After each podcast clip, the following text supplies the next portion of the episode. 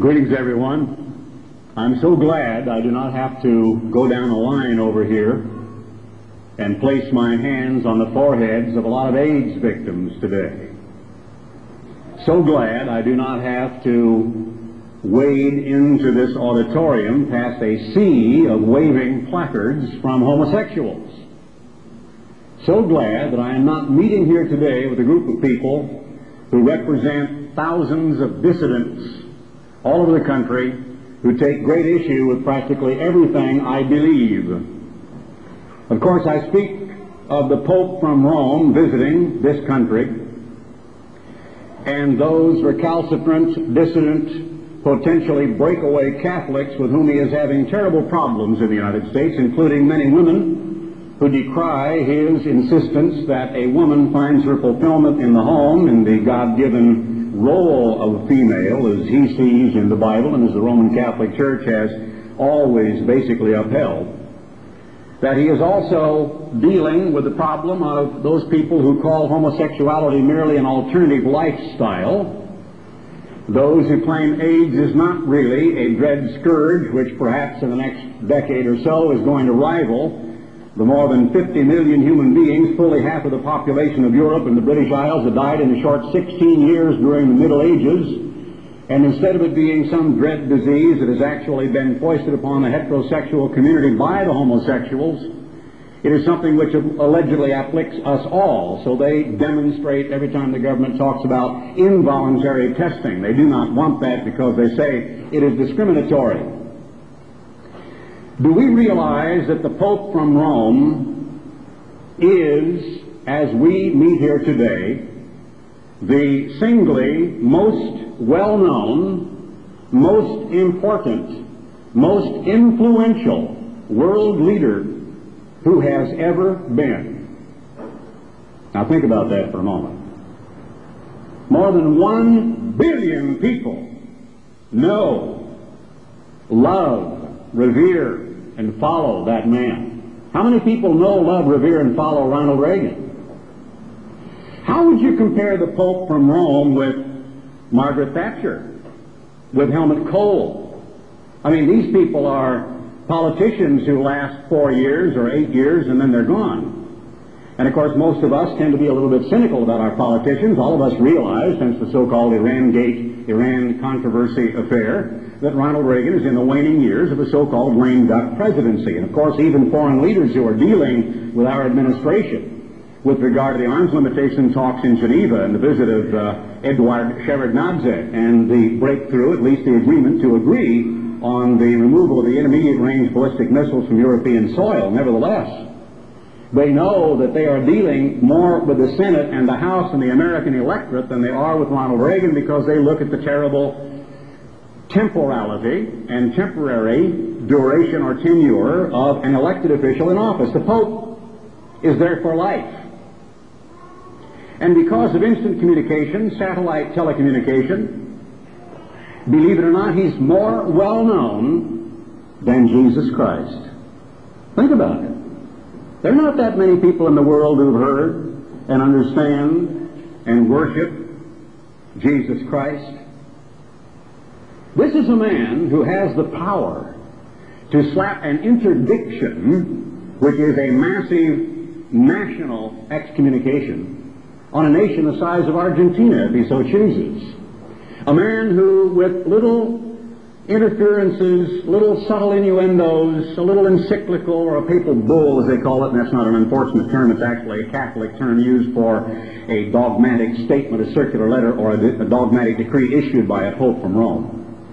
So that if you had a particular head of state in a Catholic country, 98, 99% Catholic, like Chile, Argentina, all of the Central and South American countries, the nation of France, and if that world leader, if that despotic ruler of that country got crossways with the policies of the Roman Catholic Church, this has happened in history. The Roman Catholic Church can slap an interdiction on the entire country, which says to them, all of whom believe in the idea of the immortality of the soul, that all of them are going to go to hell. And the only way they can get back in the good graces of the Papa, whom they call, quote, and it's blasphemy, Holy Father. And I say it that way in quotes and say it to make it sort of disjointed from me pronouncing it because to me it is blasphemy. There's nothing holy about that man, and he's not my father. And he's not yours, and he's not anybody else's because he's never had any kids. I'm a father, but I'm not holy. He's not even a father. Well, at least that we know about, but that's another subject. I want to ask you a question by reading a scripture and ask you if you've ever thought of this before. I'm probably looking at an audience of people who basically believe in God. I don't think you're here because you're an atheist. And atheists generally are not entertained when I speak. I think you're here because you also believe in the written Word of God, that the Bible is very likely God's Word. At least you may suspect that it is. I doubt if there are people in here who deny that, like some of those on the Oprah Winfrey show. If we would turn to the 15th chapter of the book of Revelation, I want to read a couple of scriptures, perhaps ask you a question you may never have thought of in just this way. John, remember, is being projected forward in time into a period called the day of the Lord, and prior to that, the great tribulation, the heavenly signs, it really is the end time of the culmination of the plan and the program of God, which results in the outpouring of the seven last plagues and the second coming of Jesus Christ of Nazareth to this earth, and the establishment of the kingdom of God. And I saw another sign in heaven. John sees these things in symbol, in, in perhaps analogies or similes or colorful signs, almost like watching in the mind's eye a vivid, beautiful Technicolor cinemascope motion picture. Great and marvelous. Seven, seven angels, verse 1, having the seven last plagues, for in them is filled up the wrath of God. Now think about that for a moment. I have had people wrathful at me. I used to get crossways with my father, bless him, and he is now long since gone from this earth. He died a little over a year ago on January 16th. And I used to have problems from time to time uh, institutionally and perhaps because of certain procedures, policies, especially fiscal and financial policies in the parent organization. I was always so uneasy. I was so uncomfortable. I was depressed and downcast. If I knew my dad was mad at me, if your wife is mad at you, you're very uncomfortable. Your husband is mad at you, you're very uneasy. Your children are upset with you, a child knows your dad is really mad, and I'm, you kids go to bed, and I'm going to tell him what you did when he gets home at 5 o'clock. You lie there all afternoon. It lasts for a month, you know, from 3 to 5, waiting for dad to get home. There's nothing to make you more uneasy than someone in a position of authority or someone whom you love who is wrathful toward you. In the book of Hebrews, it says it is a fearful thing to fall into the hands of the living God. Now, God is so great, He's so powerful, that all He's got to do is just zap somebody like Uzzah, who essayed to steady the ark when the ark could quite take care of itself because it represented the very throne of God. And because oxen stumbled and a man tried to steady the ark being carried and trundled along on an ox cart, he was struck dead on the spot. How would you like to have God wrathful and angry, I mean mad at you. Where he just had it finally. Now these vials, like smoking green vials of some noxious chemical mixture emitting a kind of a popping, fizzing, gaseous material, are viewed in this prophecy in the 16th as well as the 15th chapter. You see the vials being poured out in 16 verses 1 and 2 as the outpouring of the wrath of God, which is described as being poured out without admixture, without any kind of dilution because in them it says is fulfilled or consummated, verse 1, filled up the wrath of God. I once saw a bumper sticker. I can't repeat it because it was using very unfortunate language. But it said there's good news and bad news. Jesus is coming, but oh boy, is he mad. Now, it was a very unfortunate way that it put it, and I would never repeat that, but it is, in fact, the truth from Matthew the 24th chapter that there is good news and bad news. The gospel is good news, yes, that Christ is going to come, but the bad news is Almighty God is wrathful against sinning, wretched mankind. I live in a largely retirement community. Recently, some of my neighbors moved back into town. Her name is Nancy Greer lovely 19 year old daughter. Well, the two families were meeting at a restaurant newly opened up in Tyler, I believe three nights ago, on perhaps Wednesday night or so. And when they separated and went to their cars in a parking lot, a man jumped out of the shadows and grabbed Nancy's daughter and forced her to drive away in the car toward Canton out on a highway that I go back and forth all the time on. They found her later on near death, stabbed about nine times and her throat gashed, barely missing, missing the jugular so that she was still alive and I believe, unless she has died since I heard, was in critical condition in the hospital. Rape, attempted murder. Merely a young lady going to her car from a dinner with her parents in a parking lot. What do you think ought to be done to that man? Well, I won't belabor the issue. I'm very familiar with what sin is. I'm familiar with what Almighty God says about homosexuality. And as the Pope from Rome stood for what Almighty God says instead of the expediency of a church which is trying to balance all the dissidents and satisfy everybody and play both ends against the middle and appeal to the pagans and the Gentiles of every conceivable race and try to kind of homogenize and amalgamate the religion of the Roman Catholic Church to make it appeal to all races and all nations at all times down through history, he would make a powerful stand and simply stand there and say, you homosexuals, unless you repent, are going to burn in Gehenna fire. But the Pope of Rome won't do that because he's a politician because he must be expedient. But I'll do that because any rotten queer is going to burn in Gehenna fire. And I don't care who doesn't like me to say that. Almighty God says it in the first chapter of the book of Romans. He shows you what he thinks about homosexuality when you read about what happened to Sodom and Gomorrah. That was like a nuclear explosion. No, I don't want God wrathful at me. I don't think you do either. I don't want to incur God's wrath. David prayed, Rebuke me, correct me, O eternal, but not in thine anger, lest you bring me to nothing.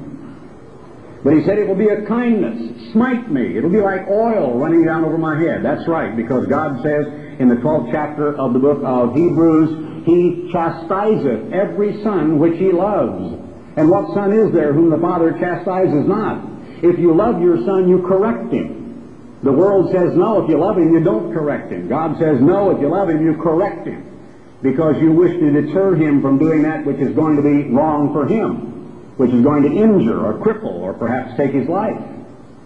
And so God corrects us in his loving kindness, but not in his wrath or in his anger. And I saw, going on in this vision, verse 2, as it were a sea of glass. Now that's like a translucent crystalline material before the throne of God, mingled with fire, as if polished agate that you can almost see through.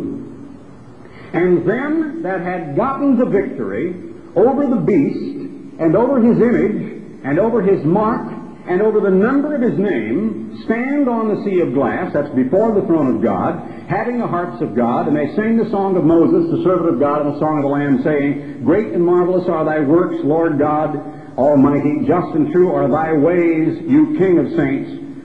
And of course, obviously, these are the resurrected saints. They include the patriarchs. They include David, mentioned in the 30th chapter of the book of Jeremiah, as being resurrected to rule over a throne of all of Israel in the millennial kingdom of Christ.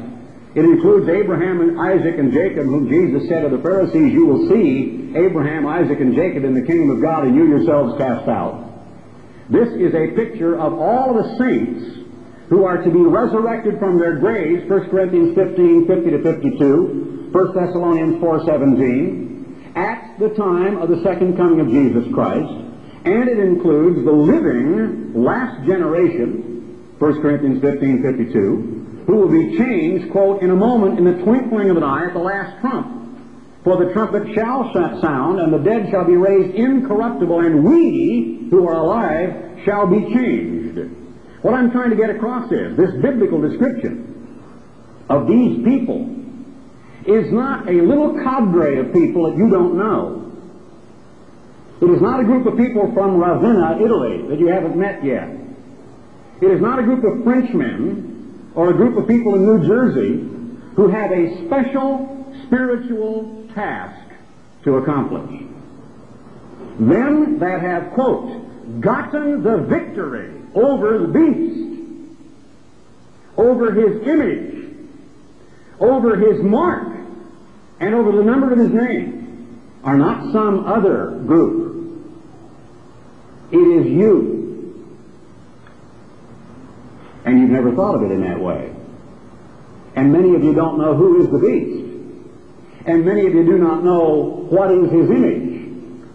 And many of you do not know what is his mark or the number of his name. Many people know it's 666, but they don't know where to look for it, where to find it, how to identify it.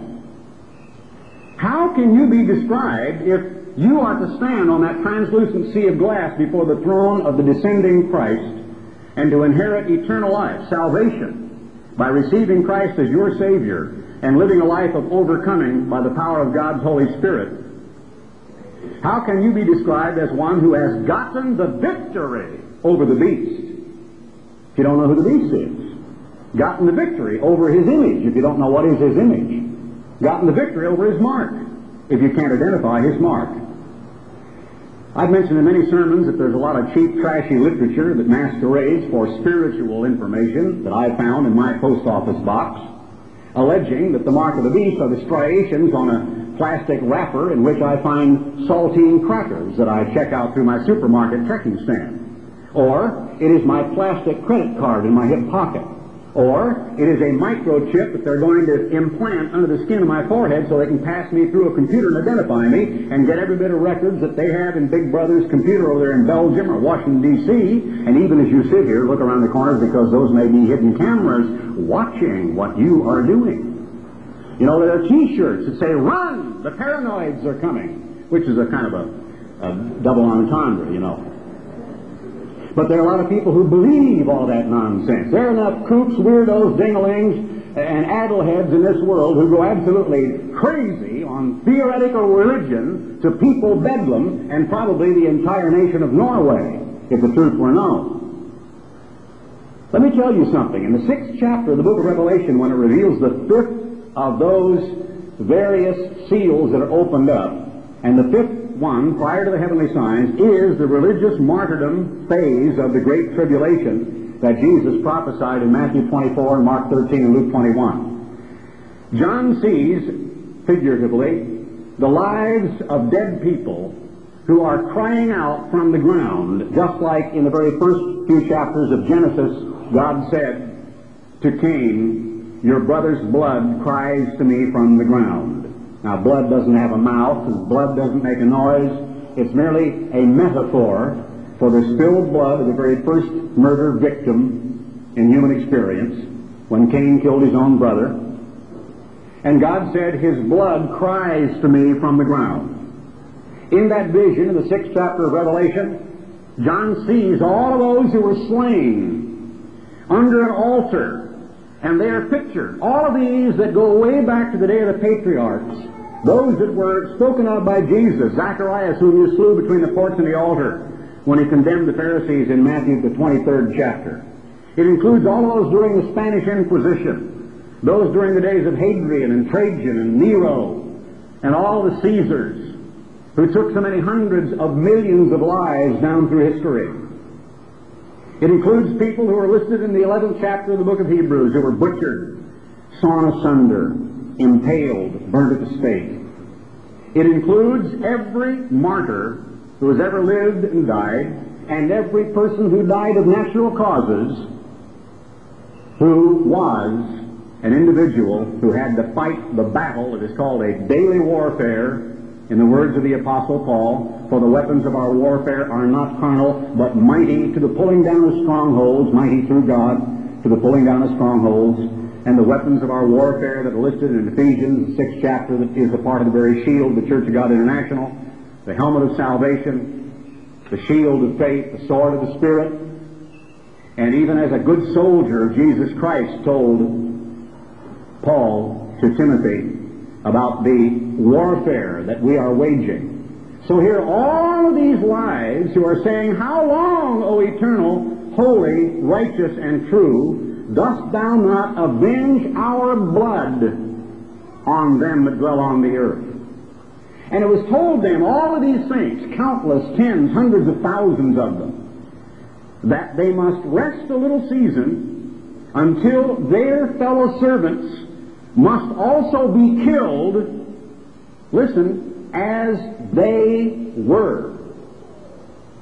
Now, let's turn to the 16th chapter of the book of Revelation, the first couple of verses. I heard a great voice out of the temple saying to the seven angels, Go your ways and pour out your vials of the wrath of God upon the earth. And the first went and poured out his vial upon the earth, and there fell a noisome and grievous sore, like a weeping boil or a carbuncle, upon the men which had the mark of the beast, and upon them which worship his image. Here are the two opposite groups. A group of people standing on the sea of glass described as those who had received salvation, who had, quote, gotten the victory over the beast, his image, his mark, and the number of his name. And on the opposite hand, those who suffer the wrath of God in the seven last plagues because they have received the mark of the beast and worshiped the beast and worshiped his image. Well then, the mark of the beast is not something which can be forced upon you, is it? But millions of Americans think it is. Because they believe the stupidity of self-appointed would-be prophets and teachers who tell them that that's what it is. It is an indelible tattoo on your hand, they say, on your right hand, because it says it on the right hand, doesn't it? 16th chapter of Revelation. And it's the number 666 you find on your credit card, isn't it? It's a big computer over in Belgium, isn't it? It's the Pentagon or the CIA, isn't it? The beast is America, some people think. The stupidity of would-be self-appointed prophets and teachers is enormous. And the penalty that is going to come on those people according to the Word of God is also enormous. Biblical scholarship is very, very universally agreed on the identity of the beasts that are depicted in the fourth chapters and the seventh chapters of the book of Daniel. The second chapter of the book of Daniel, let me remind you quickly, of the great image that was seen in the plain of Shinar by Nebuchadnezzar, whose tormented dreams caused him to go to Daniel, one of the princes of Israel, Daniel then who told him the interpretation and the dream, and Rawlinson's five great empires, and Rawlinson's history, as well as many other sources which you can look into, and the commentaries, including the critical and experimental by Jamieson, Fausset, and Brown, Clarke's commentary, even Seventh-day Adventist commentary, so many others, including even the Catholic Encyclopedia prior to the so-called Holy Roman Empire. When they are dealing with the ancient pagan Roman Empire, they're fairly accurate. When they're dealing with ancient history of Babylon, Persia, Greco-Macedonia, and ancient Rome prior to the time of about 54 AD and thereafter, they're fairly accurate. Once they start dealing with Rome this side of the Apostle Peter, they're very inaccurate. And you can demonstrate that as well. My point is that profane history clearly points out that the four successive world ruling empires, beginning with Nebuchadnezzar, then Cyrus the Great and Darius the Mede, and then Alexander in the Greco-Macedonian kingdom, his death caused it to divide four ways, all depicted in the seventh chapter of the book of Daniel, by the various four princes that went each way, Laomedon and Ptolemy Soter, Seleucus Nicator, who, who named the city of Laodicea after his wife Laodice, where a famous council was held in 325 AD, and finally the Roman Empire that came along and continued to 476 when it received the deadly wound that is mentioned in the 13th chapter of Revelation, which was healed in 553 to 554 by Belisarius at the behest of Emperor Justinian, who was quite a man, quite an intellect. And you read about his life, it is really quite fascinating. Belisarius went to Carthage, attacked some of the southern and the central provinces of Italy, all the way up to Ravenna and beyond, into the Po River Valley and actually kicked out the Ostrogothic king from Rome and effected a reconciliation of the empire, which was a revival, the healing of the deadly wound, because for successive years, from 476 to 553 and 4, other pagans, including Gothics, had sat on the throne at Rome, and the Roman Empire had drifted into complete disintegration. Biblical history, the book of Revelation and the book of Daniel fit hand in glove. They mesh together like perfect fitting gears, and all the Bible scholars concur. There are not those who disagree about the meaning of the head of gold because it says in the second chapter of Daniel, It is thou, O king. Thou art this head of gold of the great image. And the chest of silver, and the belly, and the thighs of brass were Cyrus, and then Greco-Macedonia, and the feet and the toes, part of iron and part of miry clay, were representative of the Roman Empire, which is to have seven successive resurrections down through history.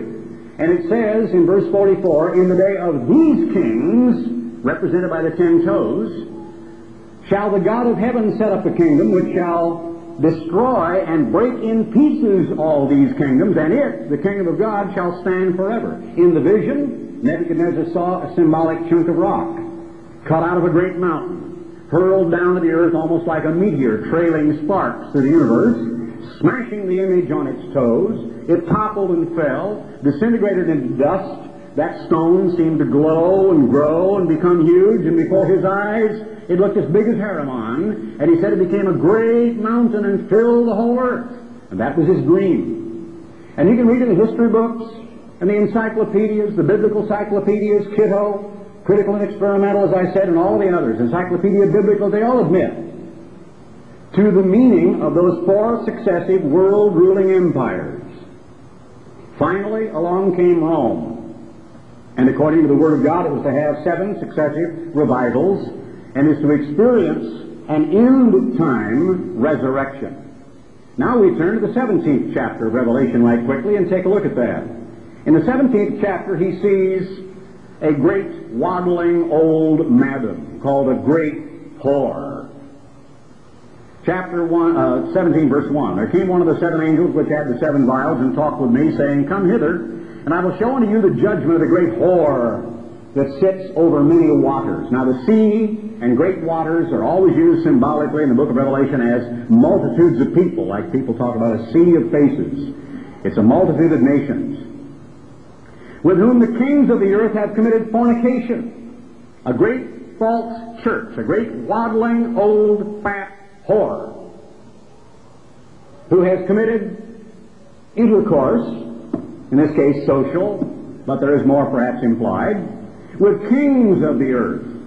And the inhabitants of the earth have been made drunk with the wine of her fornication. That's reference to false doctrine, which causes you to stagger, as Isaiah said. Stagger and put out your hand like the blind to the wall, because it's like dark in the middle of noonday, and my people do not see and do not understand. So they have been made drunk, spiritually drunk, with the wine, Greek word oinos, of her fornication, with her licentious admixture of political and religious doctrine and doctrines of expediency would have to do with intercourse between a great church and not one but many, many kings or monarchs or leaders, prime ministers, premiers, presidents, leaders of nations. And by the way, just in passing, the word oinos is the only word used in the New Testament Greek for wine. Wine. It's always translated wine. Same word used in the case of Jesus' first miracle of turning water into oinos. You can demonstrate that in the Diaglott, the Interlinear, Thayer's Greek, Strong's Concordance, any other source to which you would like to go. I'm only saying that in passing because Baptists will not admit that, but that's their problem, not mine. You cannot get drunk on grape juice. This does not say have been made drunk with the grape juice of her fornication. It says drunk with the oinos the only word ever used in the New Testament shows enough of that stuff will get you drunk. The point is, God says don't drink that much of it. Just partake of anything like that in moderation. So he carried me away in the Spirit into the wilderness, and I saw a woman sit upon a scarlet colored beast, full of names of blasphemy. Now, what would those be? We can think of a few, perhaps. Having seven heads, were seven successive revivals and ten horns. I want to skip ahead to verse 12 right quickly. Keep your place, we'll come back. And the ten horns which you saw are ten kings. So we're not left in doubt. We don't need to guess. You don't need my interpretation. The Bible interprets itself. What are these ten horns on the head of this mysterious beast which is guided and which is ridden by a fat, waddling old madam who has intercourse with all the kings of the earth and has a spiritual doctrine which makes people spiritually drunk? Well, the ten horns which you saw are ten kings. which have received no kingdom as yet, but receive power as kings, one hour, very short time in world history, with the beast. These have one mind and shall give their power and strength unto the beast. Now remember, we read the description of the saints, and that's you and me. And the description is those who have gotten the victory over the beast. If you don't know who the beast is, what to watch for, what to look for, what to beware of, what to avoid, how can you get the victory over something you know nothing about? Millions of Americans think they're on the road to salvation. They can't tell you who is the beast, they don't know. They know nothing about the history of these great empires that I'm talking about. They know nothing about Daniel 2, 4, and 7, and Revelation 13 and 17. They're just ignorant. And what you don't know, well, you don't know that you don't know it. So you're just blissfully happy. I don't know something. But if you don't know it, you're not dis- discommoded, you're not uncomfortable, you're not going around, I don't know something. Your mind is just unaware of the fact that you don't know it. And that's what God talks about when he talks about the wine of her fornication making people drunk, when he talks about blinders over their eyes, when he talks about deception, because Jesus very plainly said, Many shall come in my name, saying, I'm the Christ, and shall deceive many. So it tells us in the Bible what the beast is. The beast was Nebuchadnezzar's kingdom. It was superseded by Cyrus's kingdom. It was superseded by Greco-Macedonia under Alexander. It was superseded by ancient Rome. And that has always been the meaning of the beast. But it tells us very clearly that in the time just barely prior to the second coming of Christ, notice it, there is to come a resurrection. The ten toes exist. Daniel 2.44, when? In the days of these kings shall the God of heaven set up a kingdom. In the days of the second coming of Christ. The ten horns exist when? Read it in the Bible. Verse 14. These shall make war with the Lamb, and the Lamb shall overcome them, for he is Lord of lords and King of kings. Millions of Protestants see Christ coming to whisk away people in a rapture. They do not say, see Jesus Christ coming as a conquering king to wage war and to pour out the seven last plagues in which is consummated the wrath of God without admixture on those who worship the beast and his image. There's no issue at stake in the minds of people involving salvation. It's just, I want to get salvation for me. So I receive Christ, I accept Him, I make Him mine. I am His and He is mine. I have this little household Jesus over there keeping quiet most of the time, but a few times on uh, of the year I, I creep into church and touch all the bases just to make sure I'm safe, you know. A lot of people do that on Easter and Christmas, go to church. Make sure they're in God's good graces. They have a kind of a household God. But so far as their daily way of life and the way that they are living their lives, they are not in awe, certainly not in godly fear, and Jesus Christ is not their boss. He isn't their master. He's not their Lord. He's not their ruler to whom they say, Yes, sir, I'll do what you tell me. But he is a quiet, kind of halfway effeminate, long dead fellow that you might not really want to invite to dinner. I mean, if he walked over there in a white robe, you know, with a halo and the shepherd's crook, and that funny look on his face and the long ringlets down his back, you got to sit there at dinner and say, what'd you like? You know, prime rib? I mean, most people are just not going to say, guess who I've invited to dinner? Because most people, when you really get down to it, when they have a figment in their imagination that the world and its artists have portrayed as Jesus Christ of the Bible, they don't even know the real Jesus Christ, which is why I wrote that book years ago, to introduce them to the real Jesus, who really was a man and walked this earth and moved timbers and stones and did site preparation and erected stone warehouses and sheds and barns and houses and owned two homes and paid his taxes and had calluses on his hands and was the kind of a man that you would have enjoyed walking and talking with. He was a man. Little kids in Sunday school, we can tell them, you know, teachers can tell them about Samson. They can dig that. He pulled in the temple, he was blinded, and he destroyed all those people. David, slingshot. You know, whang, giant falls down, cut off his head, drag him up there to Saul, marry the king's daughter. That's something these kids can dig. They can understand that. David, I like. Jesus, I mean, even Noah, he gathered a giraffe. You can see him sticking out the top of the ark. They always portray him that way. No room to get the giraffe, giraffe I'm sorry, giraffe, indoors. They had the, you know, a hatch in the ark so the giraffes are looking around. And the kids love that. They can identify with Noah. The heroes of the Bible they can identify with, especially if they killed a lot of people. Now, the Sunday school teachers tell them about Goliath, but they don't tell them about the extra 100 foreskins, and I'm not going to belabor that but if you will read the story of how it was that David won the hand of the fair maiden, who was the daughter of Saul, You'll find that Saul said, go out and collect 100 from the Philistines, that he didn't take them willingly. But it's another story. But it's easy for Sunday school teachers to uh, get them to look like heroes, but when they come to this Jesus they talk about, it's not that easy to get these little kids playing marbles in the playground, grade school, to really kind of dig, as they say in modern parlance, Jesus. Because he tells them to turn the other cheek. He doesn't say to fight the neighborhood bully. He doesn't say when you get sand kicked in your face to write off for a Charles Atlas course and then beat up on the bully. He says just let him kick sand in your face. And so the little kids and I think the Sunday school teachers have a problem with that. Well, the real Jesus Christ of Nazareth, it says in the Word of God, is coming as King of Kings and Lord of Lords and is coming, believe it or not, to wage war.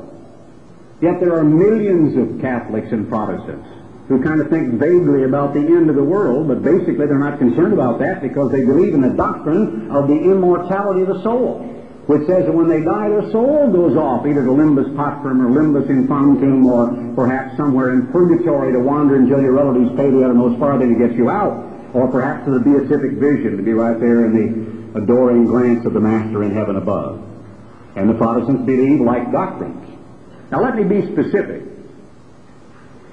The image of the beast that is depicted in the 13th chapter of Revelation is a shadow or an image, a counterpart, a replica, a counterfeit of the beast.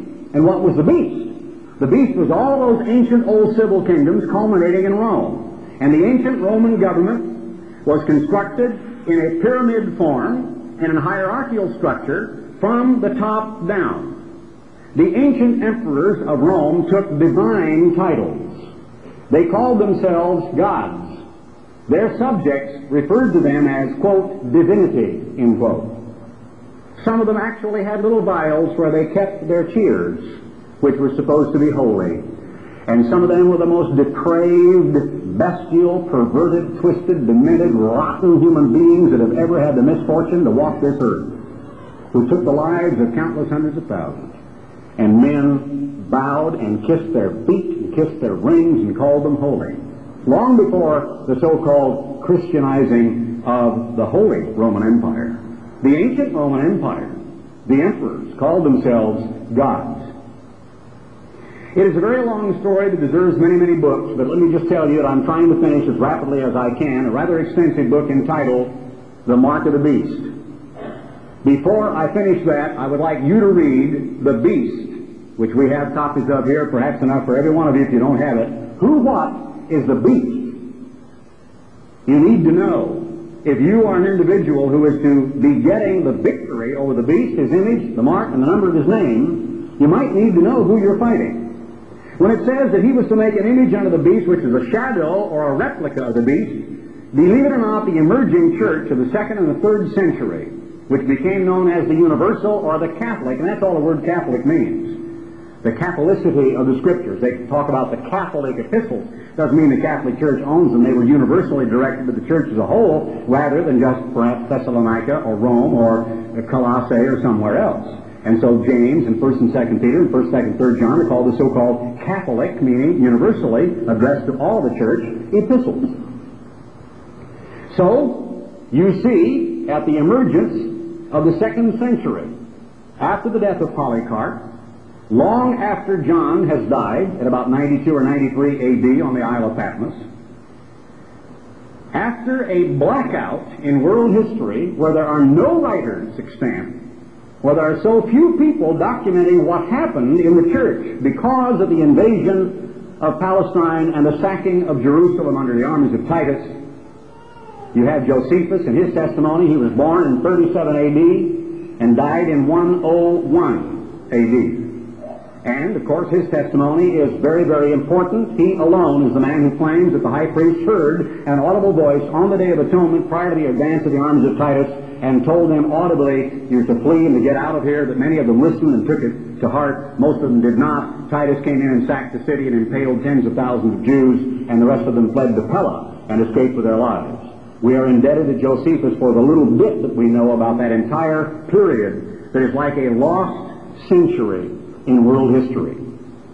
By the emergence of the third century, the second century is completely blocked out. The curtain parts, And we see a church in the fragments of the so-called ante-Nicene, meaning the pre-Council of Nicaea, fathers, quote unquote, an erroneous term, like Justin Martyr and Eusebius and Arnobius and some of the others who wrote, and I have a complete collection of them in the English translation in my home. And we see a church which in all respects is completely different from the church that disappeared in history at the conclusion of the first century. If there is any Sunday keeping person in this room who is not a coward, I challenge you to write for a book that I did not write, which is written by a man named Samuele Bacchiocchi, who is the only non-Catholic to ever, ever graduate from the Vatican University and have access to the Vatican Museum and all of its records, and has written perhaps, well, not perhaps, I just take the word perhaps out, the most thoroughly documented, technically complete book on the subject of how the Roman Catholic Church changed from the day of the Sabbath to the day of the sun, and eventually through force of arms forced it upon the entire Roman world over a period of centuries how it did not die out quickly, all the way to the Council of Whitby in 664, clear down to a council in England in the 8th century A.D. There were those who were called Quarto Decimans who still clung to the observance of the Passover on the 14th of Nisan. The Council of Nicaea started it all in 325 A.D., called by uh, Constantine, who was a formerly avowed sun worshipper. The Council of Laodicea, there are differing dates. Some of them agree 441, some say as early as 3 in the 330s, but that can be decided later. It's not important. The point is that the canons that came out of that particular council, covered in Hefele's church councils, prove, and there is a quotation in Samuele Bacchiocchi's book called From Saturday to Sunday. The name of the book is From Saturday to Sunday. If you write to me, I'll tell you where you can write to the author. I have, uh, Mr. Dart has his copy. We have copies in the office. The author will give you a copy. He does charge for it. I've never met the man. I don't know the man. But he has documented from the earliest fragments and the codices and the records and the encyclicals and circular letters and decrees of those ancient councils in the first few centuries how the Roman Catholic Church forced Sunday observance upon its adherents. And how it is that the Protestant daughters who have come out of the Roman Catholic Church have retained the very same customs. Oh, it doesn't fit into this world. It does not fit into people's lives in this world today. But it's documented, and if people are not cowardly about discovering the real truth, if they're really serious, then they would want to be able to cram those words down my throat. They would want me to eat those words. They would want to show me why I can prove to you from the Bible that Sunday is the day we ought to observe in commemoration of the resurrection. And I can prove to you from the Bible that Christ was not resurrected on Sunday. And you can read Matthew 12, 40, three days and three nights, and you cannot fit three days and three nights from Good Friday sunset to Easter Sunday morning. You can't make it work. And history does not substantiate it. But that's another subject. But the point is, that by the first few centuries after the resurrection of Christ, that emerging church, which had been constructed along the line of local elders who were called bishops, who then elected a major bishop in a larger city who was called a metropolitan, which eventually devolved down to five, the leading in the greater populous, uh, greater populated cities, including Antioch in Syria, Alexandria, Constantinople, and Rome, as well as Babylon, some of the other cities where there were large, and Carthage was one of them, where there were large contingents of so-called Christians. Another vote was taken at the end of the meeting, and the vote was something like 498 to 2 in favor of papal infallibility, that when that man spoke from the so-called Holy See, couldn't make a mistake in doctrine or custom to be enjoined upon the church. Historically documented. Samuele Bacchiocchi's book is, is incredible when you read it. Every one of the footnotes, every line, every paragraph you want to underline because it is so electrifying in what it says about the creation of nothing more than the image of the beast. It has the collegia, it has the curia, It has its ecclesiastic at the uttermost pinnacle of power, who is in power over all the other clerics. It is organized according to the great archdiocese and the great diocese. And the great diocese was one of the trappings of ancient Rome. And the college or the collegia of Rome was one of the trappings of Rome. The governmental system is exactly the same. It says in the Word of God, He, that is this image which is lamb-like in the 13th chapter of Revelation, the second beast of Revelation 13, but has horns like a dragon and speaks, I'm sorry, has horns like a lamb and speaks like a dragon, appears to be lamb-like or Christ-like, but speaks like a dragon, quote, causeth that all who would not worship the image of the beast should be put to death. Bacchiocchi's book shows time and again how so-called Holy Roman emperors and the popes at Rome used the civil power of the police to torture and to put people to death in order to force those observances upon wayward portions of the Roman Catholic Church. It is documented. It is history, brethren and ladies and gentlemen. The proof that that great church has forced Sunday keeping by the sword upon millions is absolutely graphically documented. You cannot read that book and disbelieve it. And that book, why, Roman Catholics themselves agree and admit that it is true because you see, they do not believe just in the Bible and its efficacy. They believe in the so-called fathers of the Roman Church, they believe in the Bible, and they believe in the Pope. But the Pope is up here and the Bible is down here together with the so-called fathers in their writings. The Bible is not their authority. The Pope is their authority. And the Pope has the power to supersede the Bible. So they cheerfully admit that Bacchiocchi's book is a scholarly book. It has openings, it has forewords, it has phrases written in it by Roman Catholics. They're not a bit ashamed about all the information he unearthed. It's a very scholarly work who ought to be ashamed of some of the Protestant daughters who came out in protest, but kept everything from the Apostles' Creed to the doxology to the Trinity to the immortality of the soul to the heaven and hell doctrine to Christmas and the date called Ishtar or Ashtaroth or Astarte, which is pronounced Easter now as then, with its symbols of fecundity, rabbits and eggs, of lilies, which the pagans thought looked like sexual intercourse in progress, all of the trappings are the same. And here is this great image which is actually going to mount and to ride a beast. And that beast is emerging even now inside of Europe. And the accommodations being made between the superpowers involving the dismantling of intermediate range ballistic missiles is going to eventually mean the recalling uh, tens of thousands of American soldiers from European soil, of the withdrawal of the United States from any involvement in the foreign affairs of Europe and other countries, with which some economists are going to say they can solve the deficits in one presidential decision backed by Congress. It is going to result in new security arrangements between, first of all, the Franco-German alliance, which is already in the offing, it's going to result in some of the Eastern European countries, notably Poland. The Pope is Polish, and I've talked to that since 1978. Coming out from underneath the domination of the Soviet Union and uniting together with five of the nations in the eastern part and five in the western part. Why do you suppose there are five toes on each one of the legs in the ancient image seen so long ago? And who is going to give it his good offices? And who is going to give it that clay which is not mixed with iron? There's only one church in the world that is called the Mother. And there's only one nation in the world that is called Der Vaterland. And it will be an unholy marriage. And it reminds me of a limerick so long ago. There was an old lady from Niger who smiled as she rode on a tiger. They returned from the ride with a lady inside and a smile on the face of the tiger.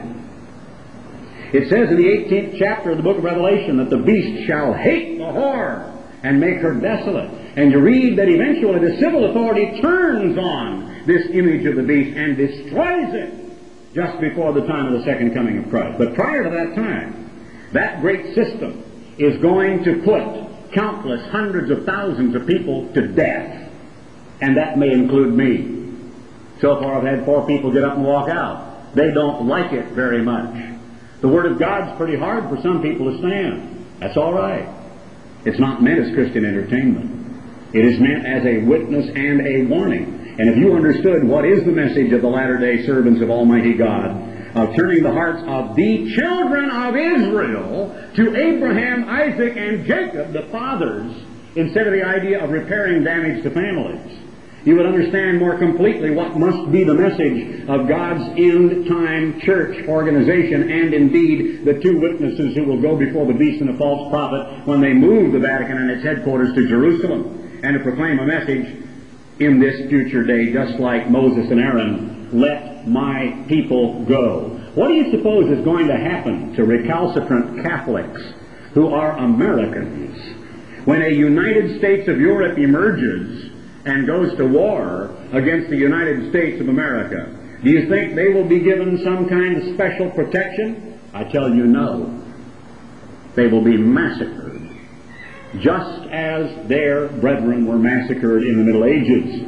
You don't get away with crossing the Pope for very long.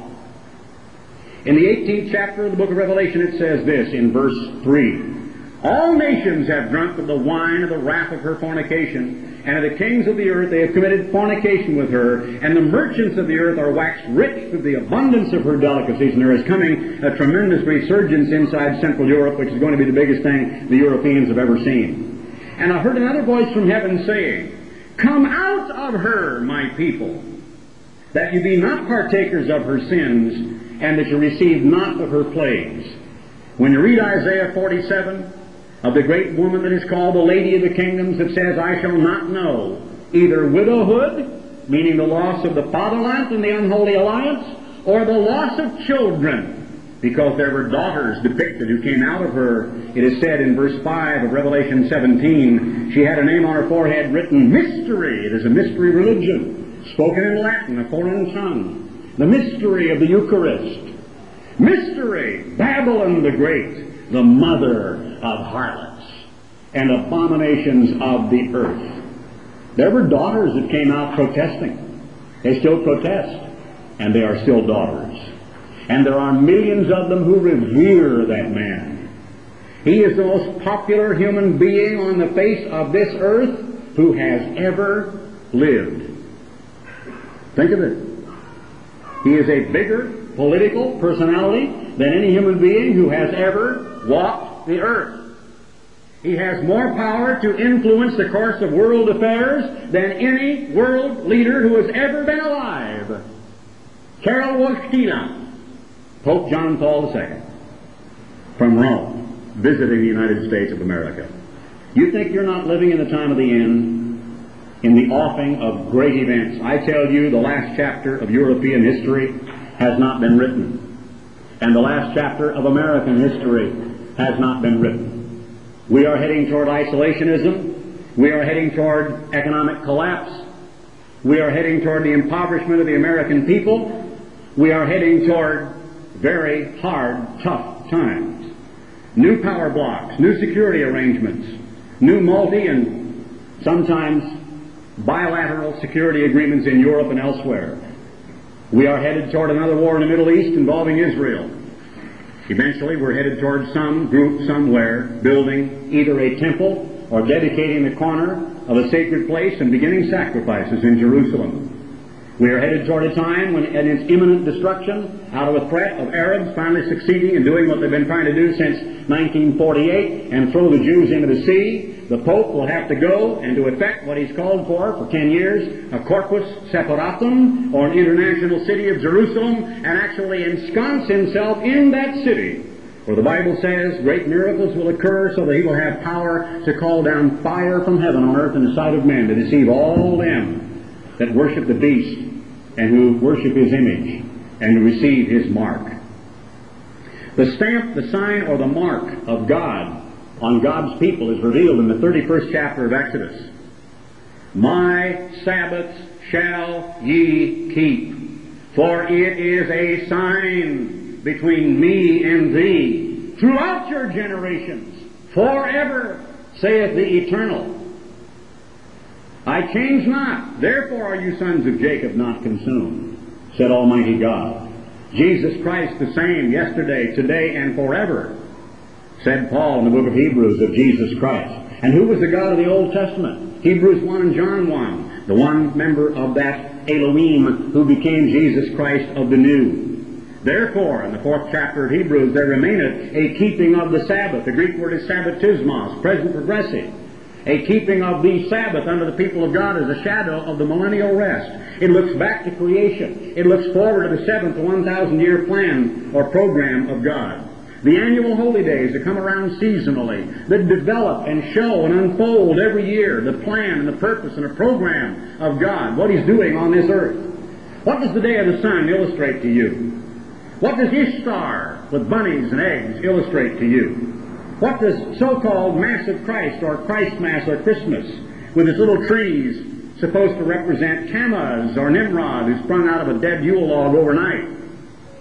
And the tree worshippers of the ancient Druids in the Nordics and those who worship beneath groves and worship Baal at Ashtaroth or the upright pails that they made in groves of oak trees back during the days of the prophets.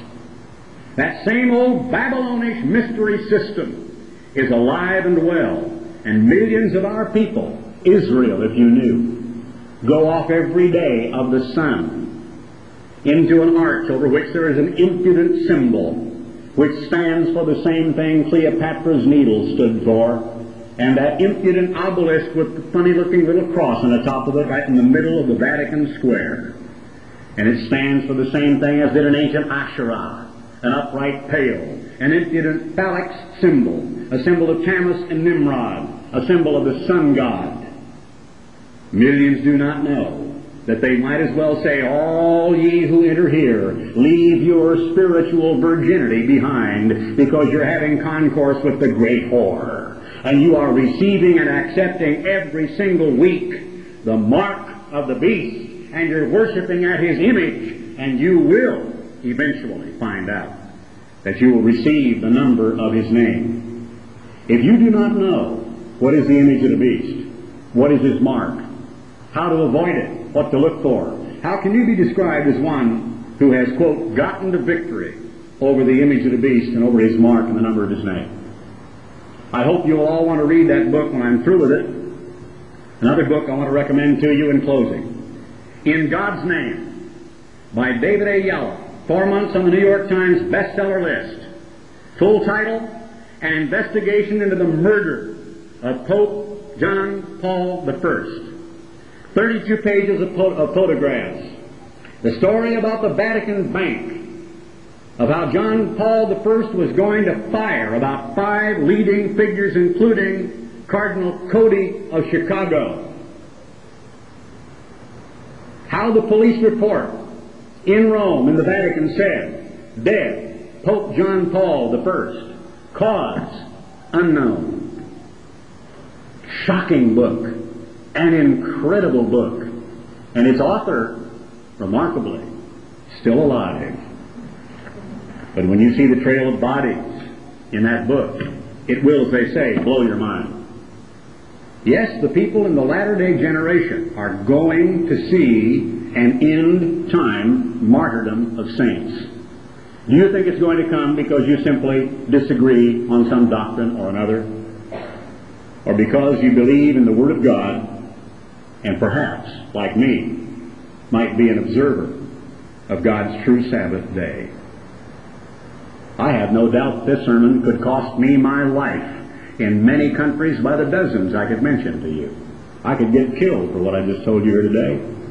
And I have no doubt that someday I will be killed for saying things just like this, which I will continue to say regardless as to the ultimate outcome. But I'm telling you, we are living in the time of the end, a time when people are going to have to make a decision, are going to have to get the proof, and quit stumbling over the truth and brushing themselves off and hurrying away as if nothing had happened. Quit getting up because they don't like what I'm saying and walking out of a meeting, as about four people did when I started talking about Sunday and the Sabbath and the daughters of the great harlot. It's hard to take, I know, but it happens to be the truth of Almighty God if you've got the courage to accept it. Well, I certainly thank you all for coming. I am not in the business of religious entertainment. I never have been.